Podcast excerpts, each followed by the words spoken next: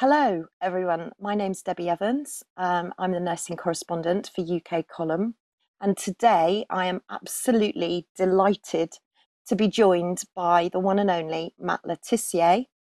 And he likes to be he likes to be addressed as a former Premier League footballer, but actually, you know, we can say Matt is far far greater than that. Uh, an incredible goal scorer, loyal to Southampton, all of his career, despite being offered uh, many deals to go to other clubs and played for England, and has been speaking up about everything that uh, we've been speaking up about at the column.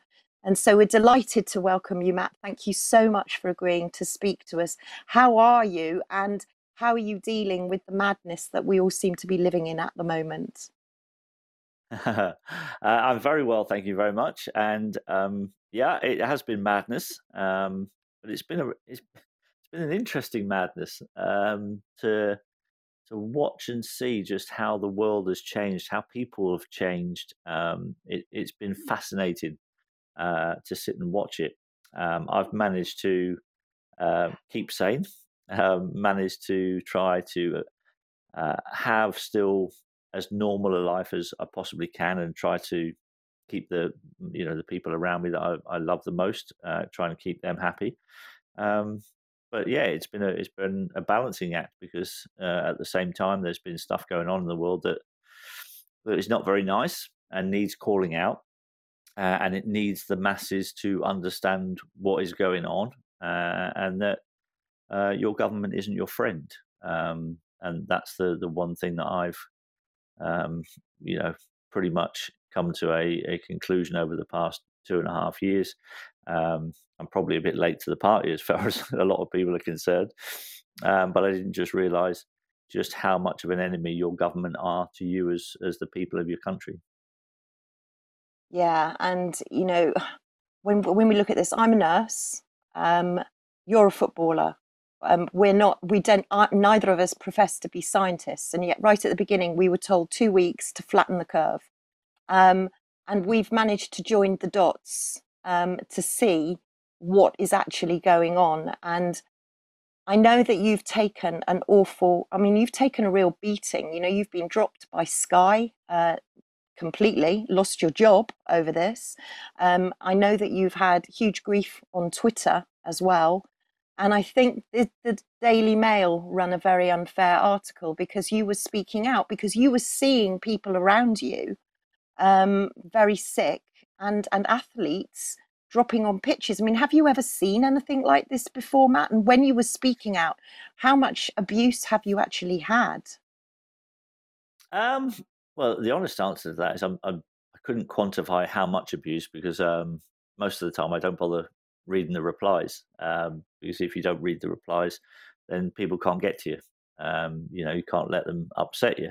Uh, I've spent a, a, lot of my life receiving uh, plenty of abuse on football pitches, and you know, growing up in school with you know uh, other teenagers who, um, you know, what it's like as as teenage kids. You know, everybody gives each other stick. They find a little bit of something about you that's a little bit different to everyone else, and they take the Mickey out of you for that. And you've got to learn to deal with it. You know, it's all part of growing up and um, part of building your own resilience um, to that kind of stuff, and and to be able to to move forward in your life and and you know learn from whatever it is that you've been through. Uh, take the lessons from that, and the lessons that I took from that is that um, you know people. Uh, the the biggest lesson I think I, I took was that um, words can't hurt me. I grew up in an era of sticks and stones may break my bones, but names will never hurt me. Um, and so I've always been able to cope with being called names, um, being taken abuse from the football terraces, um, uh, and then taking abuse from the mainstream media because I just happened to disagree with the narrative that they were going with for the last couple of years. Um, so, uh, to be honest with you, um, the the abuse that has has come my way has been like water off a duck's back. Uh, it doesn't bother me one bit because I I'm comfortable in my own skin. Uh, I've I know what I've seen, um, and in terms of uh, players collapsing on football pitches, I know that in 17 years as a footballer, I didn't experience seeing one person that I played with or played against or trained with for 17 years, five days a week, I never saw one person collapse on a football pitch with heart problems.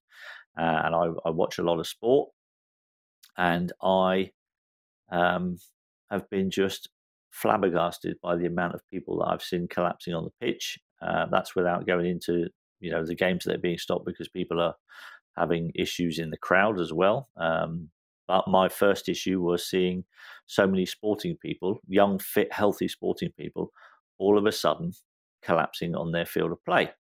And the thing that shocked me the most is that none of the governing authorities seem to care about it, not one bit, not remotely bothered that all of a sudden we have a spate of uh, young, fit, healthy people collapsing on their fields of play. Uh, and that shocked me to my core. Um, the lack of humanity from these people, uh, the lack of empathy for the people that have, have suffered uh, has been quite incredible. And that's why I've been calling for an investigation into these issues um, and trying to highlight the fact that this isn't normal. It's not normal. And I don't care how many um, paid pharmaceutical journalists uh, want to go in the newspapers and tell you every single other reason why more heart attacks are happening in this day and age. Um, and I've seen some ludicrous ones uh, over the past couple of uh, couple of years, and it's just been absolutely crazy. Um, you know, I, I've always said, you know, there has to be some kind of investigation because we don't know, or we didn't know, whether you know this was people who have maybe suffering the long term um, uh, harms of actually having COVID, or are these uh, vaccine related damages? Now, the, the vaccines uh, and the adverse effects have been uh, well logged um, on the on the VAERS system, the yellow card reporting system, and they've just been ignored. Basically, um, it's horrific. The numbers are, are stacking up uh, to levels that we've never seen before. And yet, everybody in the mainstream media and in governing bodies of these sports are just turning a blind eye to it. And I find it, I find it incredibly sad, to be honest. Yeah, I'm, and, I think it's extremely scary. And I, I don't know if you've, I'm sure you have seen the, there was an advert put out by the British Heart Foundation with um somebody collapsing. Yeah, someone just collapsing, a young person collapsing um, and that was a very dark uh, advertisement. And you know, I just I checked the news before we spoke today, and only four days ago, a 28 year old um, young man, Jamie Wynn, collapsed footballer, collapsed and died. So this is still ongoing, and why do you think um, the organisations, because I know that you've been very active, Matt, in talking to football organisations, and I know that you're probably not able to discuss what went on behind closed doors, but mm. um, and and I know probably the reason that you're doing this is is so that you're out there telling people. But what kind of reaction have you been getting from the football organisations? Um. The reaction is one that I probably expected. Uh, one of uh, one of defensiveness, um, I think, um, on you know several of the uh, several of the organisations. Um, but I I wouldn't have expected anything else. But I just wanted to be a voice and to make sure that these people who are supposed to be looking after their players you know the Professional Footballers Association, uh, FIFPro, um, all those kind of guys who are the players' representatives. Uh, I needed them to know what is going on. I needed them to uh, understand that this isn't normal. Um, as much as they would try and tell me that it was normal and that we just didn't hear about it in the past, it's not normal from my experiences. Um, and so uh, I I needed them to hear what's been said so that if and when uh, the dam does burst, they can never say, "Oh, I didn't know. I, I we didn't we didn't realize." Um, and and that's kind of all I've been able to do. Really, it's it's frustrating because uh, you'd hope that you would be able to put enough pressure on people to to warrant an investigation into what's gone on, so we can find the answers.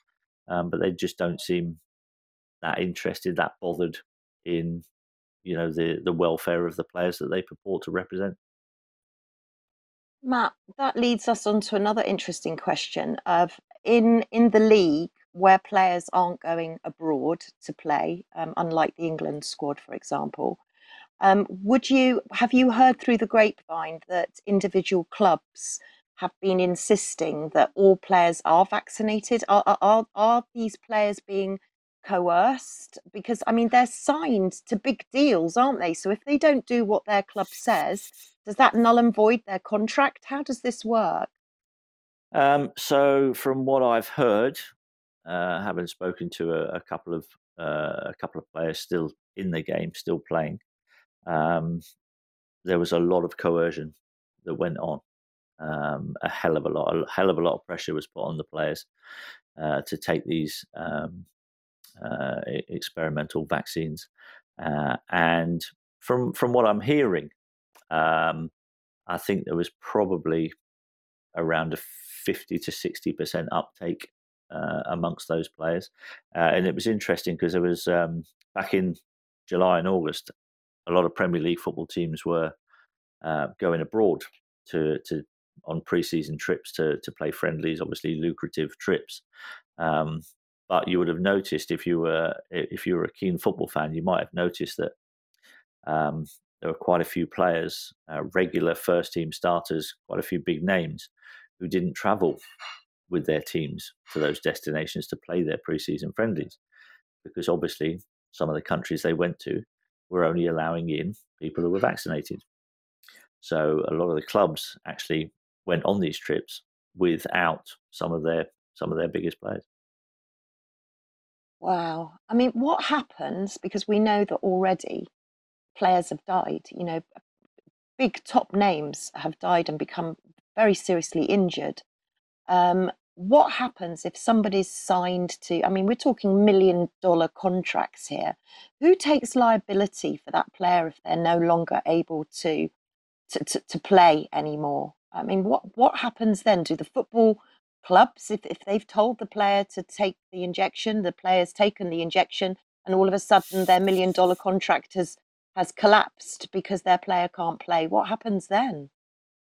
Um, I would imagine the insurance companies would take the uh, take the hit with that. Um, it would be it would be really interesting actually because you know one of the one of the highest profile players that had to uh, had to retire because of uh, heart problems was Sergio Aguero, um, who was actually quite active in promoting the vaccines on his social media. Um, and I'm sure that somewhere down the line he would have had to have been compensated uh, for that through an insurance policy. Um, and so I guess the the insurance would cover all that kind of all that kind of loss uh, loss. So if the, the, the football clubs aren't going to really take responsibility for that, um, you know, we know that the pharmaceutical companies uh, can't be sued because of the agreements that they've got with governments all around the world, which is uh, an absolute disgrace, uh, in my opinion, for something that's turned out to be causing so much harm, um, more harm than any other vaccine has done uh, in history. Uh, and I don't think there's anything that uh, that can dispute those facts when you see what's going on around the world. Um, and so, yeah, it's been it's been pretty scandalous, really. Yeah, and we know we've the UK column. Um, we've been driving a campaign to get some answers from the MHRA, um, and clearly they've been obfuscating, and not just not just ordinary people that are asking for information, but parliamentarians, ministers, experts. Um, everyone has been denied information, and for me, if you can't it, science is a debate it's a two-way debate. So if you can't debate it and they're refusing to debate it then to me it's propaganda. And i know that Absolutely. you've been very vocal well, you were very vocal on sky and you you lost your job. Tell us about what happened with sky matt and and, and what kind of led to you being dropped? Um well obviously they, they wouldn't say directly uh, that i was um, that i was being let go because of my of my views. Um, but uh, I'd had um, a couple of phone calls from the from the head of football, uh, just concerning a couple of the things that I'd shared on social media. And one of those was uh, I, I, can't remember what the first one was, but I, I definitely remember the second one was I'd um, I tweeted uh, about when the football season in March uh, was was stopped in March 2020 when they were trying to get it going again, and they were testing all of the the players and staff at football clubs. And every week there'd be a, a you know a statement from the Premier League saying uh, this many players have tested positive out of this many tests, and that would be it. The Premier League would would say no more on the subject, and um, the only way that you would find out if um, which clubs those tested positive tests had come from is if the club themselves decided to hold their hand up and say yes that was us. Um, and and a few clubs did. A few of the clubs when those figures came out the following day they'd go yeah well six of those positive tests yesterday they were from us. And the it was interesting because I, I looked at the clubs that were holding their hands up and saying yes that's that's us that's us. Um, they were all in or just above the relegation zone. Uh, and they obviously had a, a, huge vested interest in the season not starting again and the season being voided so that they didn't get relegated uh, and that they uh, they then got all the Premier League money for, for the following season. It was huge amounts of money we're talking. We were talking about 100 million pounds. Um, so they were they would have been very keen to have not started the season again. So they were the ones that were saying, yes, that's that's us. Um, and so I did a tweet which basically just said, Isn't it interesting that the only clubs that are admitting to having positive COVID tests are the ones in the relegation zone or just above it? And it was as simple as that. It was a, it was a purely factual tweet. Uh, and I got a phone call from the head of football at Sky uh, saying, um, uh, We've had a complaint about you. Um, one of the uh, one of the chief executives at one of the clubs in the Premier League have complained to us uh, about your tweet, which uh, is intimating that you know they want the season cancelled. So I just I I was on the other end of the phone and I and I just said to I said to the head of football I said, um, "Could you tell me what's factually wrong about what I wrote?" And he kind of stuttered a little bit, and he said, "Well, no, that's not the point." I went, "I went, hang on, that is the point." I said, if you tell me what's factually wrong with what I've written, then I might apologize. And uh, and he said, well, there's nothing factually wrong with it. And I went, there you go. And and I don't think they were too pleased that I was uh, that I wasn't just going to go. Oh, I do apologize. I will delete the tweet even though it's factually correct. Um, I, am not that kind of bloke. Uh, if you've got if you've got a good reason uh, and you give me a, a, good argument as to why um, I should apologise uh, and do something, and you come up and with a with a reasonable argument, then I'll be quite happy to hold my hand up and go, actually, do you know what? Now you've put it like that, you're right. Uh, I was wrong. I, I, I will apologise and I will delete the tweet, which I have done on a couple of occasions. Um, but when the tweet is factually correct, I'm not going to just back down and just go, oh, I'm just going to do that for a quiet life, because um, what I said was right uh, and uh, and I wouldn't be swayed. So that was one of the the phone calls that I got. Uh, and then a week before the following season started, uh, I got a I got a Zoom call, um, and uh, and basically was just told straight away uh, that there was no work for me anymore and that they'd be letting me go. Um, and and that was that. And so I asked the question: Did it have anything to does this decision have anything to do they said they were going to take the show in a different direction. That was the words that they used. Uh, and i said you know does this um, have anything to do with what i was posting on social media? And the response was um, well we do have to take into account the reputation of our company. Uh, and so i just said well, that's strange. I said, You didn't seem that bothered about the reputation of your company when you re employed Jamie Carragher, who'd spat out of his car at a young girl in the, in the car next to him. Um, at which point they very hastily changed the subject. Uh, we can't talk about other players and uh, and ended the, the call pretty quickly. And that's how my 15 years of service uh, to Sky Sports ended. Wow. I mean, there's just so much to unpack there. I don't even know where to start because talk about double standards. I mean, that's, I mean, I, I didn't know that. I mean, that's unbelievable. And, you know, Sky and the BBC, all of them, um, they're not open to any kind of questioning of our experts even. You know I, I, remember watching the press briefings and, and they were almost that the mainstream media were almost encouraging people to lock down even more. You know that they, they were promoting it almost. I don't know if you absolutely. you noticed that tell us about how the media you feel they were manipulating things uh, I think the media have been incredibly complicit in what's gone on uh, these last couple of years. They've they've not allowed any debate. Um, Ofcom, uh, you know, really clamped down on anybody who went against the narrative, um, and quite frankly, uh, it just became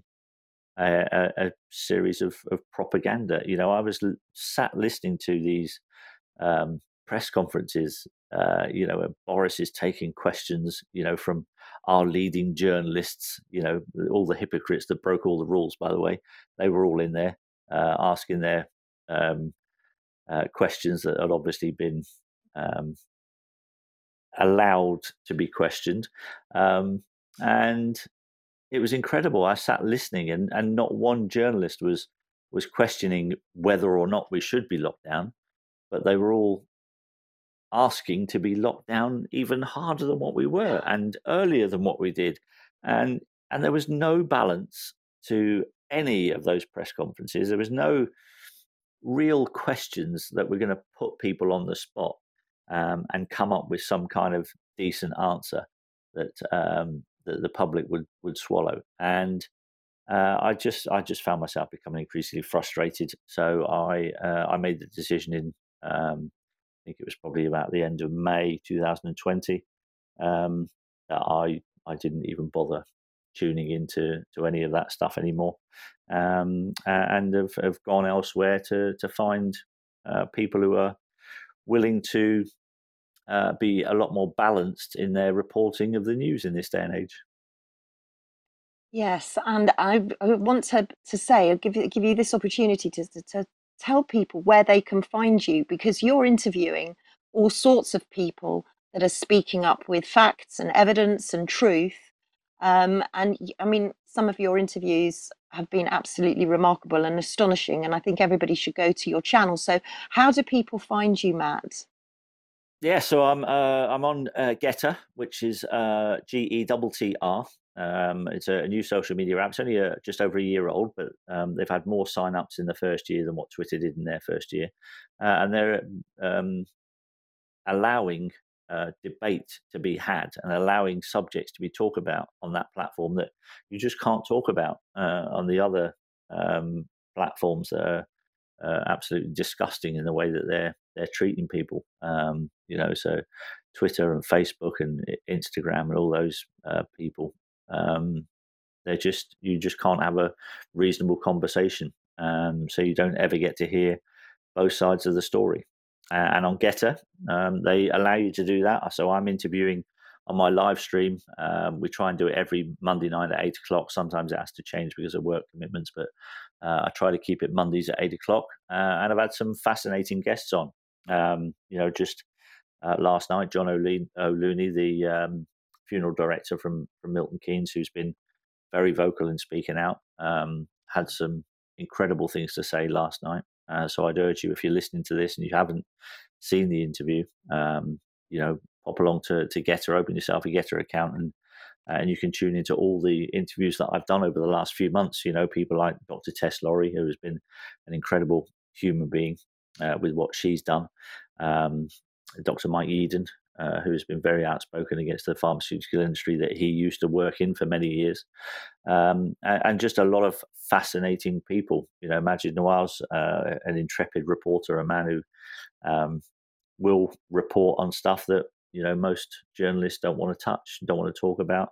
Um, but it does, it's you know it's not it's not all COVID related. So I, have also interviewed um, footballers, golfers. Uh, Pat Cash, the legendary Pat Cash, came on uh, and had a chat with him. Uh, and there's been some some really thought provoking uh, interviews, and, and, I've enjoyed doing them. Um, and um, and I've learned a lot from doing it. And that actually brings us very nicely onto tennis, because of course, you know, you're a, a sportsman, so you're. I'm presuming you're into pretty much all sports. And you know, speaking to Pat Cash and seeing what what's been going on with Djokovic, for example, and how Australia made a complete example of him. Um, what are your feelings with regards to players that aren't speaking out, both football and tennis? Why aren't more people speaking out? Why is it only Pat Cash and Djokovic? Where are the others, Matt? Can you explain any of this? Um, uh, can I explain it? Uh, I, I, think there's a there's a whole myriad of reasons why people wouldn't speak out. Um, I think, firstly, a lot of people still do believe everything that they hear on the BBC uh, and on Sky News and ITV News, that they actually believe that um, everything they're being told there is the truth, the whole truth, and nothing but the truth. When um, a lot of a lot of us have realised that that isn't the case. Um, I think a lot of them are fearful, uh, fearful of their careers, fearful of you know the money that might stop coming in if they choose to speak out against the narrative. Um, uh, and, and, I think that's also that's a big reason uh, why some people and some people just won't aren't bothered. Some people are just happy living in their own little bubble, um, and uh, they they just feel like you know they just want to stay in their little bubble, not not have any controversy surrounding them, and which is which is all well and good, but at some point uh, they will come for those people as well. Yeah, I think you're absolutely right. And and you know, as you've just previously alluded to, you are an all-rounder. So you're looking at not just the COVID and the pandemic and the injection agenda, but you're also you're interested in talking about the whole climate change agenda and digital mm. ID and bank centralization. Um, and and that that we're we're looking straight down the barrel, aren't we, at all of these things coming in? What are your thoughts on the World Economic Forum and and Klaus Schwab et al, Matt? um, I, I, think the the simplest way uh, to put it is I, I think the world would be a far better place if the World Economic Forum didn't exist.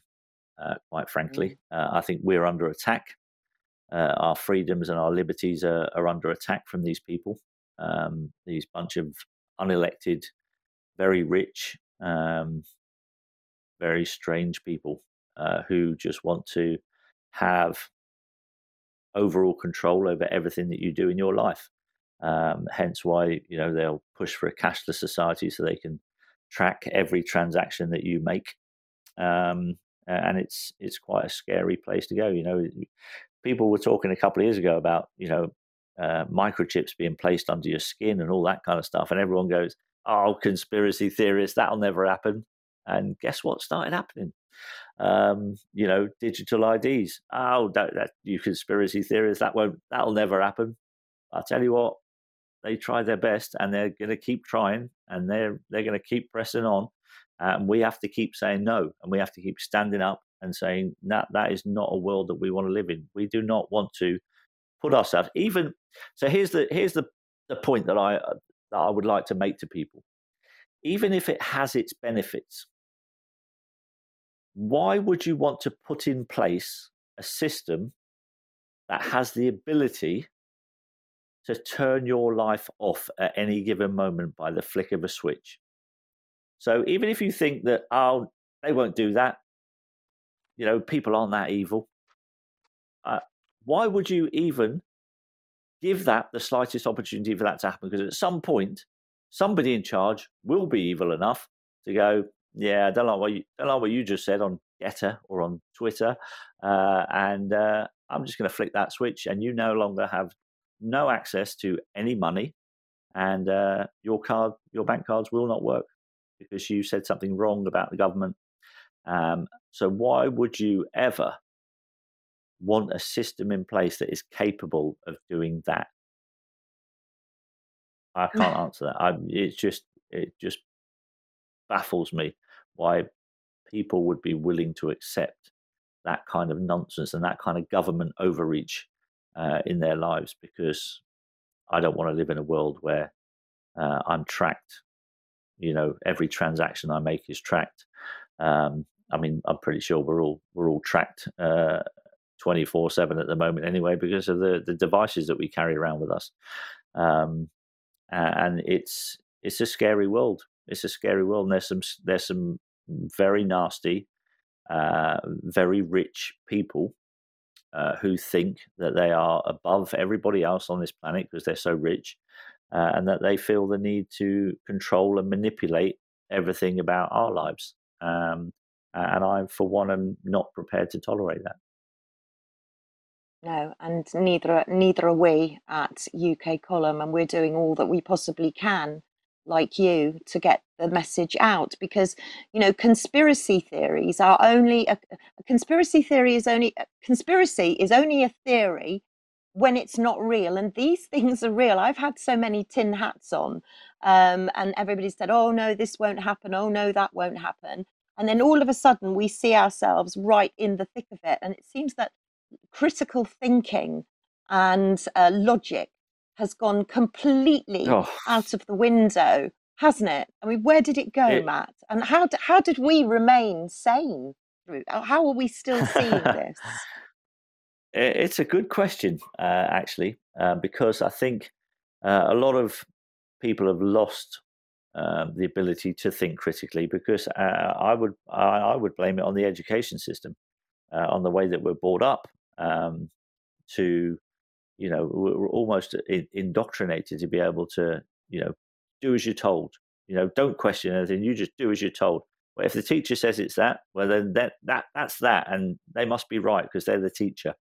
Um, and you know, we've seen. Uh, I'm sure there are a lot of uh, a lot of parents who have said to the kids, you know, you you make sure you do as that Catholic priest told you to do because you know he's a priest and and he's all right.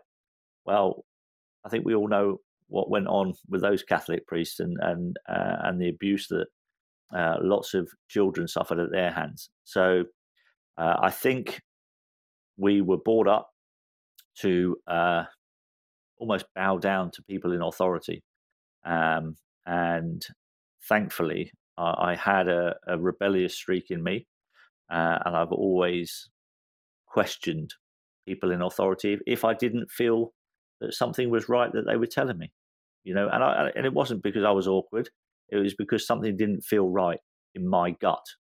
Something told me that is not quite right here, and I'm I'm not going to do that because I can feel that something's not right, and I need I, I need more evidence before I before I decide to dive into what you're telling me, and before I decide to give you my 100% trust.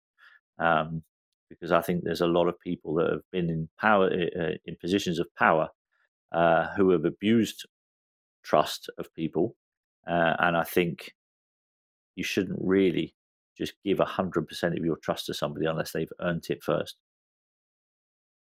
Yeah, very, very wise words, and I concur with that completely. And it, it you know, we always say at UK Column that whatever information we give out, we're we're signposting people to, to, to where to go to look for the evidence because we encourage people to ask questions to literally question everything that they're being told at the moment um, yeah. and what you said just a minute ago with regards to you know you don't want to be tracked i think that is so important because clearly safety you know the, we know the mhra safety doesn't seem to equate in in their practice at all s seems to stand for surveillance and it, it looks as though we are being tracked everywhere we go, including now the NHS. And, um, you know, we're going to have electronic bracelets put on us. And as you said, microchips. So all of these conspiracy theories that we were once accused of, you know, where does this end? You know,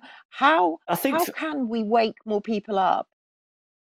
Uh, I think it, it's really it's really hard uh, to try and pitch to people um, at the right level to to make them question what's going on.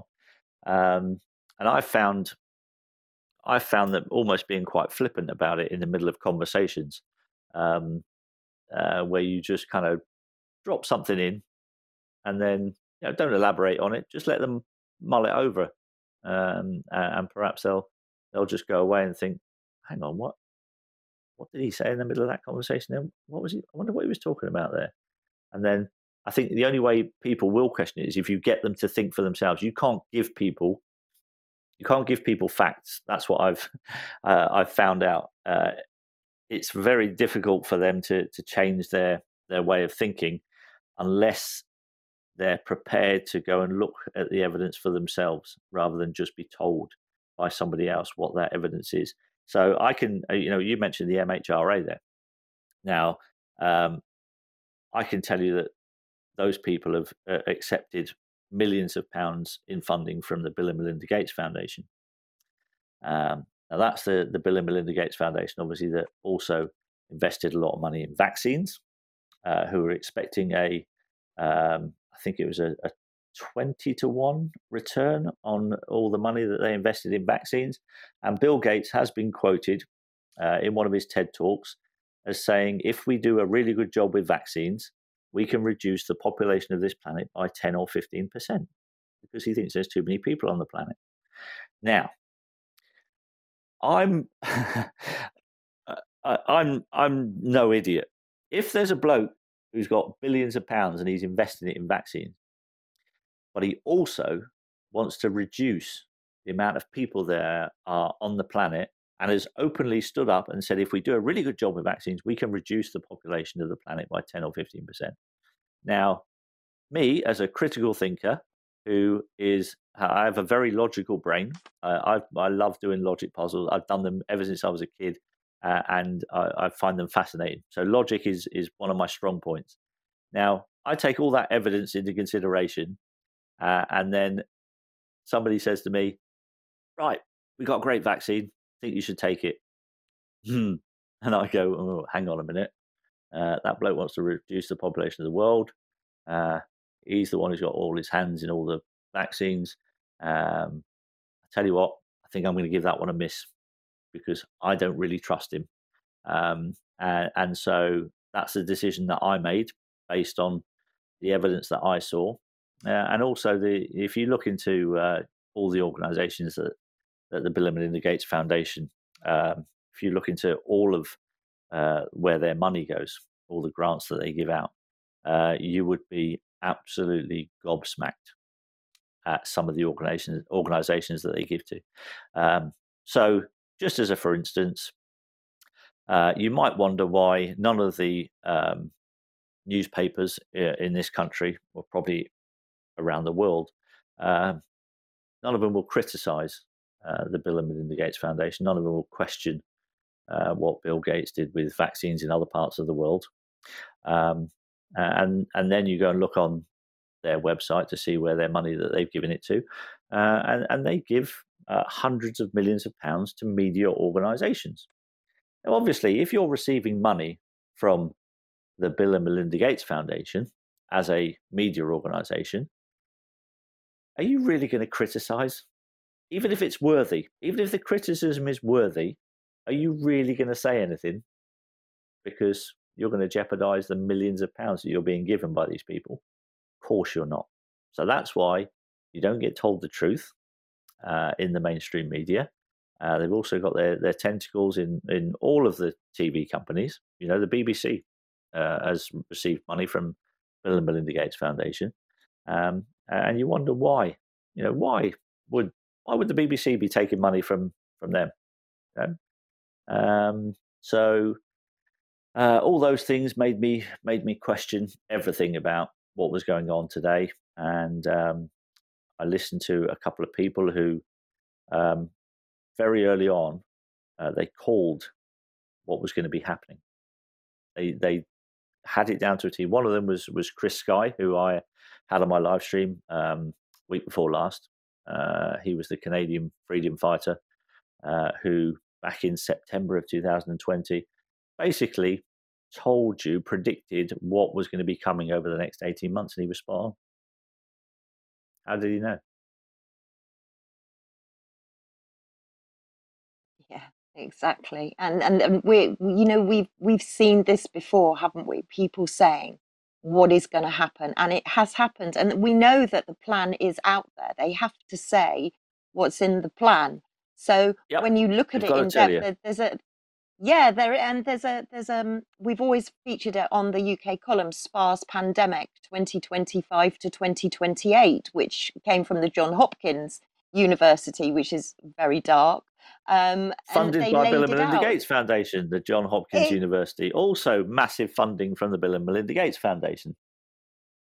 Exactly. And of course, um, I was speaking to Hedley Rees, who's got a huge um, amount of experience in the pharmaceutical and distribution um, side of the business. And Dr. Ian Hudson, who used to be the CEO of the MHRA, is now working with the Bill and Melinda Gates Foundation. Um, we have the chief scientist from Microsoft on the board of the Bill and, uh, of the MHRA. Um, and we've also got uh, Raj Long, who is not qualified as a doctor in any way, uh, as well as Bill Gates. He's not qualified in anything either, um, apart from the fact that he's been given a knighthood by the Queen. But clearly, the Bill and Melinda Gates Foundation are embedded in pretty much everything, including our universities. Um, so our academics coming up through the through the ranks, they're all funded as well. So of course, you're never going to to criticise that because Bill and Melinda Gates seem to have their fingers in every single pie. Do you know what? Do you know what amazes me about the um, uh, about the knighthoods? Um, now, if I was if I was offered a knighthood, I'd probably have a look at the people who had been knighted before me, and I'm not sure I'd want to be on the same list as Jimmy Savile, uh, Rolf Harris, uh, Tony Blair. I mean, these people have been knighted. Chris Whitty. Uh, was it Chris or Patrick Vallance? Well, I can't remember which one, but Patrick Vallance, oh, who is, by Patrick the way, just was... about to resign. Yes, he's just about to resign, by the way, just in case you hadn't heard. Now, I'm not being funny. If somebody offered me a knighthood and I looked at that list and I went, hmm, yeah, do you know what? Looking at those list of people that have had knighthoods, I don't really want to be associated with them.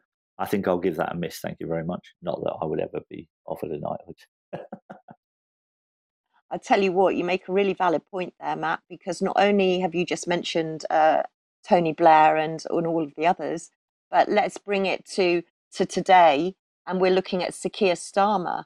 And um, I know that you were quite surprised. I'll let you. I'll let you say what you found out about Keir Starmer. Yeah, well, obviously uh, he was uh, in charge of that department when when Jimmy Savile was um, was let off, shall we say? Um, uh, and he'll claim that he didn't have a lot of involvement in that. But come on, let's be honest, he was a massive uh, public figure. If he he's not doing his job properly, if he wasn't involved in some way, so that doesn't wash with me. Um, and I also found it interesting. He came from he came from nowhere really to be, you know, the, the leader of the Labour Party. And yet, when I first started uh, looking into Keir Starmer, I then find out that he was a, a member of the Trilateral Commission, um, which is another interesting organisation whose uh, one of the other members of, of the Trilateral Commission was Jeffrey Epstein. Now, what a strange coincidence um, that all these things are happening um, and all the same people are involved in all these higher echelons of society, and they're not very nice people. Let's be honest. Yeah, Who would want to associate themselves agree. with those guys? Yeah, and uh, you know, a, a, a, tweet resurfaced on Twitter just a, a few days ago of Liz Truss back in, I think it was 2011, I think it was, I can't remember when it was, but it was referencing Jimmy Savile about how that she'd used to see him locally to her. So clearly there are links everywhere. And and you know, let's and, and I and I know that I've had your permission to, to so that you're going to reveal this to us. But you know, when we look at the royal family and um, King Charles as now is, who's running this whole Terra Carta agenda for the uh, like to replace Magna Carta, so the planet comes first if we look at the partners that are involved in Terra Carta on climate change, we can see BlackRock, we can see um, we can see Coutts Bank and Bank, yeah, all of them are there, and AstraZeneca too, a big player in that, but also Coutts Bank. And I know that when we spoke previously, Um, you have a little story to tell us about Coutts Bank, I believe, Matt. yeah, I do. I, I was um, uh, I was a Coutts customer um, since kind of probably the, the late nineties, uh, and, a, and, a, couple of years into uh, me being a customer, um, Coutts Bank uh, approached me uh, and said, uh, "We have a, um, a, film finance scheme that is being put together, and it's investing in the film finance industry, and it and it it can be, you know, good for you in terms of tax relief. Um, and, it, and, it, might save you some money, and at the end of it, it might might make you a few quid. So they explained, tried to explain to me this this quite convoluted system. It, it sounded to me, and I didn't really hundred um, percent understand exactly how the how the mechanisms of it all worked. Um, uh, but it was like a 15 year uh, a 15 year thing, and uh, and at the end of that, you know, I might might make a few quid if it does all right. Um, and so, uh, about halfway through it, the Inland Revenue then decided uh, that actually this scheme is is illegal, and it, it's not it's not what it said it was going to be, uh, and so everybody in that in that scheme was going to have to pay back all the tax relief that they've been claiming for the last seven years. Um, so I had to uh, pay back a, quite a, a, substantial sum of money. Um, let's say it was hundreds of thousands, uh, and um, Coutts were, were not willing to uh, to take any responsibility, despite the fact that they were uh, advising me to to go into it. Uh, and indeed, um, not only that, uh, they uh, a few years ago, uh, had a meeting with them, and they pretty much said to me, "We don't want you as a customer anymore. Can you can you leave and go to another bank?" Uh, and and so yeah, that was that was my experience of of Coutts Bank, um, known as the Queen's Bankers, incidentally, or it'll be the King's Bankers now. Wow, I think that's kind of a badge of honour, though. Actually, um, you know mm-hmm. that, that, that, you're not that you're not with these people that we know that your moral compass is completely right and i know that's really important to you matt being able to put your head on the pillow at night um, because you can sleep very well because you feel as though you're doing the right thing which i completely agree with yeah i think um, i've stood up for what i believe in um, and I don't. If somebody said to me, you know, would you change anything that you've done over the last few years. Um, I, I, mean, there's probably a couple of things that I've that I put on social media that I could have thought about a little bit better. Um, it was a, a, little bit reactionary, um, but you know, apart from that, I, I, wouldn't I wouldn't change the stance that I've taken. Uh, and if that meant that me losing my that was me losing my job again, then so be it. Um, I don't have a problem with that, given that um, you know the uh, uh, the corporation that, that Sky have become uh, means I'm actually quite relieved uh, that I'm no longer working for them. Let me just ask you about. I mean, I used to be a golf widow, so I know what it's like with um, at the 19th hole, and I know that you're a keen golfer. How have your friends been with you? I mean, some of your friends obviously have taken the jab, followed the narrative, some maybe not what kind of reaction have you had from your friends? Uh, yeah, it's, it's been an interesting one. I think that I, I play with three guys regularly, and um, I think at, at, the start of COVID, they all thought I was a bit of a, and they thought I'd gone a bit mad, uh, and they thought I was a bit of a nutter. Uh, and again, I thought I was a bit of a conspiracy theorist because of stuff that I was saying. Um, uh, and it's been interesting because uh, uh, over the last few months, two out of the three of them have actually come to me and gone, "I'm really sorry um, about what we what we said about you, uh, because uh, we now see what's happened, and actually what you were saying 18 months ago, you were pretty much spot on." Um, so they, they did come and apologise to me, um, but you know I, would have uh, I'd have these debates after we'd played golf in the clubhouse, and uh, and with especially with, with one of my best mates actually I was best man for um, my mate my mate Laurie um, uh, we'd have these really heated discussions about COVID and uh, the jabs and all that kind of stuff. Um, but the, the, good thing about it was we, we could have that discussion, and we and we and we would get you know both get defend our, our sides if you like.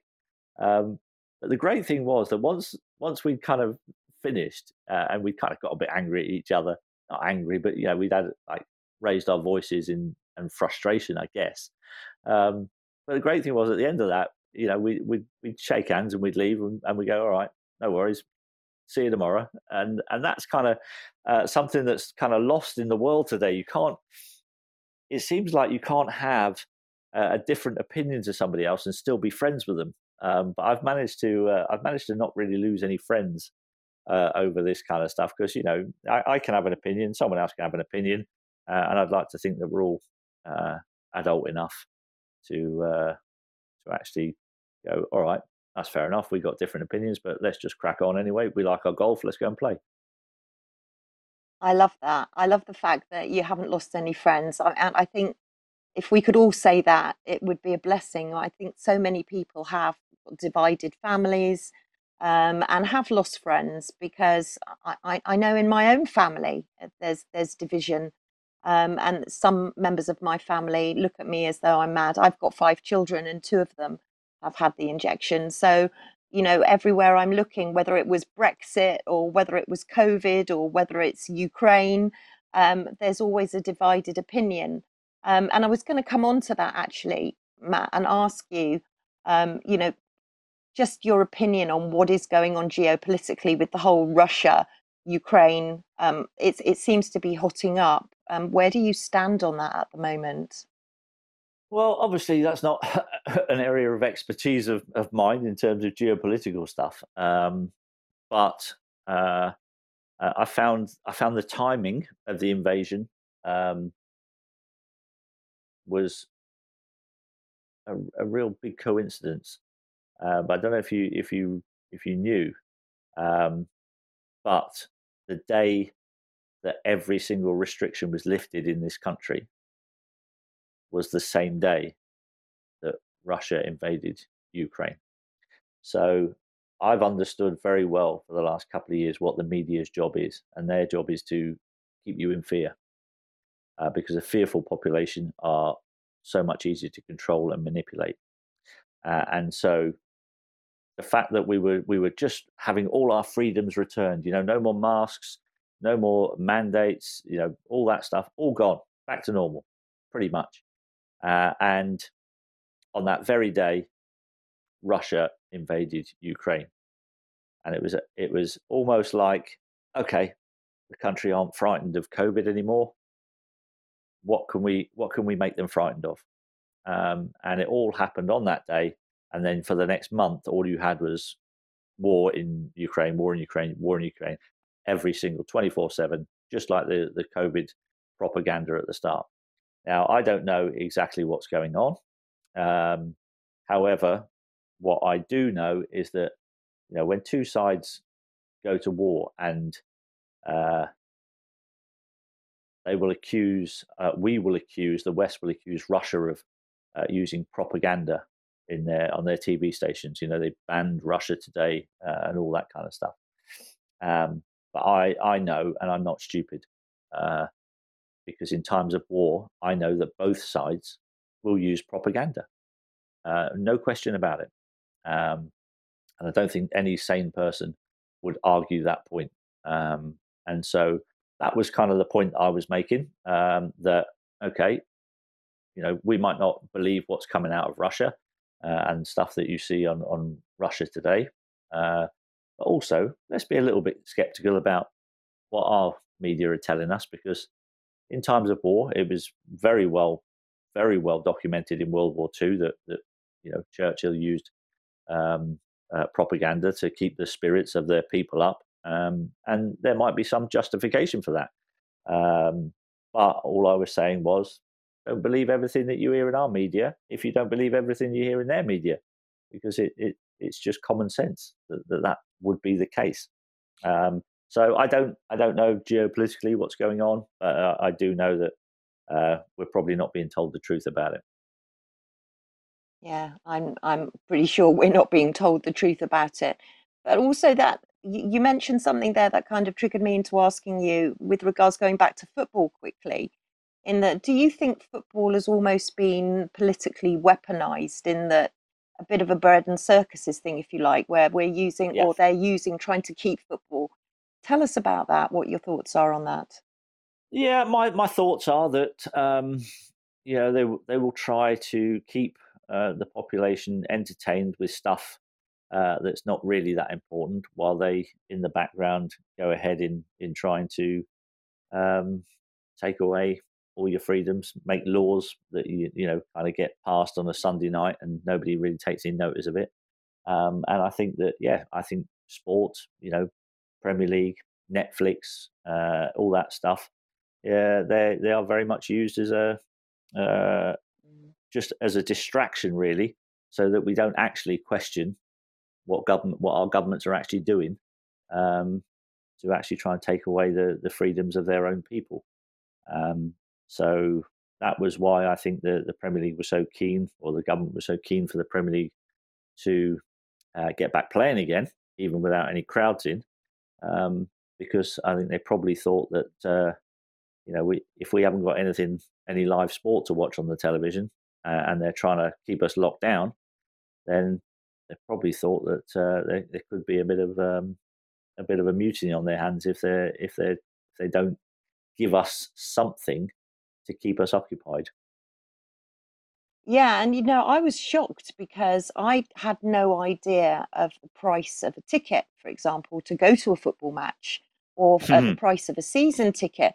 And I mean, I was I was really shocked.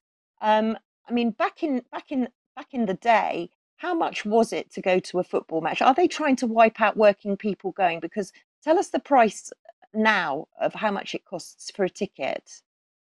Oh, well, I mean, the, the price of a ticket will will vary from club to club, um, but it is not a cheap thing to do, especially if you're a if you're a, a family uh, and you've got you know you want to take the kids along.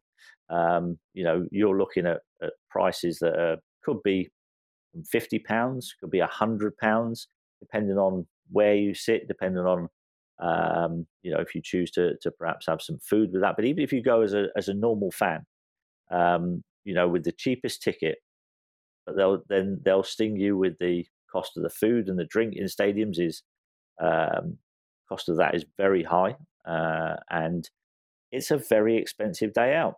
Um, and I, I just I, I, I know they've got a, a, an initiative going where the away tickets are a lot cheaper, um, but I really think that with the amount of money that is in the game coming from all the TV deals, you know, we, we're talking about hundreds of millions, probably billions of pounds in in revenue that they get for for the TV deals, um, and yet they're still trying to charge the punters who, let's be honest, they're the people that that make the game. Because um, I'm telling you now, football behind closed doors. When it came back and there was no crowds in there, it was just the players playing. Um, that wouldn't have lasted very long uh, because um, I think what you saw in that is that the atmosphere that the crowd create at football games is a massive part of why the Premier League is so successful. Um, and so um, I, I, think they have to be very careful with not overpricing it so that they start playing in front of half empty stadiums because uh, that would be much less attractive uh, to all the TV companies. I just want to take full advantage of the fact that Sky have lost you, but UK Column have gained you. So, what are your thoughts as a pundit because I know that a lot of our viewers will be football fans and they'll be looking forward to the World Cup in Qatar. So, what are your thoughts on the England team going forward, and what are your projections and predictions? Um, well, firstly, uh, I think we should start by saying that the World Cup should never be being held in Qatar. Um, I think we all know that uh, um, there was a, a lot of uh, shenanigans that went on with the awarding of that um, of that particular uh, trophy to be uh, played for over there. Um, so first and foremost, I think we have to understand that a lot of people have lost their lives um, in building the stadiums over there. Um, the humanitarian stuff has not been not been very good, uh, but that will get swept under the carpet as per usual by most of the mainstream media. Um, on the pitch, it's been a disappointing time um, for the national team in, in, terms of the last few results. Uh, there was you know, obviously some excitement last night uh, against Germany, coming from 2 0 down to go 3 2 up and then uh, throwing it away again at the end. Um, uh, unfortunately, I was on a plane back from France last night, so uh, so I didn't get to see the game. Um, but I'm uh, I probably think if we get to if we get to the semi-finals of the of the World Cup, I think that would be uh, a pretty good achievement. Um, I think quarterfinals would probably be what is the least expected of the team. Um, to be honest, I think we've got some very talented players. However, um, we we don't have a particularly sound uh, defence um, to actually build a team around, uh, and so to uh, to compensate for that, we have to almost take a little bit away uh, of the attacking ability that we've got in the squad. Um, and, uh, and so I think we're probably a little bit short in terms of having a squad capable to win the World Cup. But having said that, you know, if you do get through to those latter stages, we've seen that we are capable uh, of getting to you know, uh, a European Championship final, um, World Cup semi final. Uh, so um, that's not to say if the players don't all click, then then we have a chance. And that was an exclusive for UK column viewers. So I'm really very grateful for that. And you know, Matt, I want to I want to end on giving you the last word, and and I, I I'm going to hand over to you to do that in a second. But before I do, I just wanted to thank you so much for being a lone wolf in such a dangerous we're, we're living in dangerous times in an unstable world and you know quite clearly your loyalty to southampton the way that you you you, you love fairness you you live by the fair the fair values in life um, and you've been brave enough to stand up speak out lose your job um, have awful newspaper articles written about you. And we're just so grateful that you have taken um, this stance and you've stood up and that you are still talking to all the football organisations, all the professional players, etc. And so I just want to hand over to you and, and thank you so much for speaking to us. And I hope very much because there's so much to talk about. We've only really just covered a tiny bit of it, and I hope that you'll agree to come back and talk to us again. But just to hand over to you, what would your message be to all of your colleagues, whether they be in broadcasting or whether in the game or managers or players? What is your message, Matt? Um, I, I, think my message would would be if you know that there's something wrong, if there's a, a slight doubt anywhere in your mind, and you need to speak about it uh, because this is bigger than our sport. Um, it's bigger than anything else in your life. This is your future, your children's future, and your grandchildren's future. And if you don't stand up and you don't say something about it and you do not comply, that's the, the one message I would have to people. If you want to try to, to stop this happening, do not comply is the message that I would give to people. And you people with a public voice who know that there's something wrong, please show some bravery and speak out because it's so, so important to your children and to your grandchildren. So I beg of you, say something if you know something is wrong.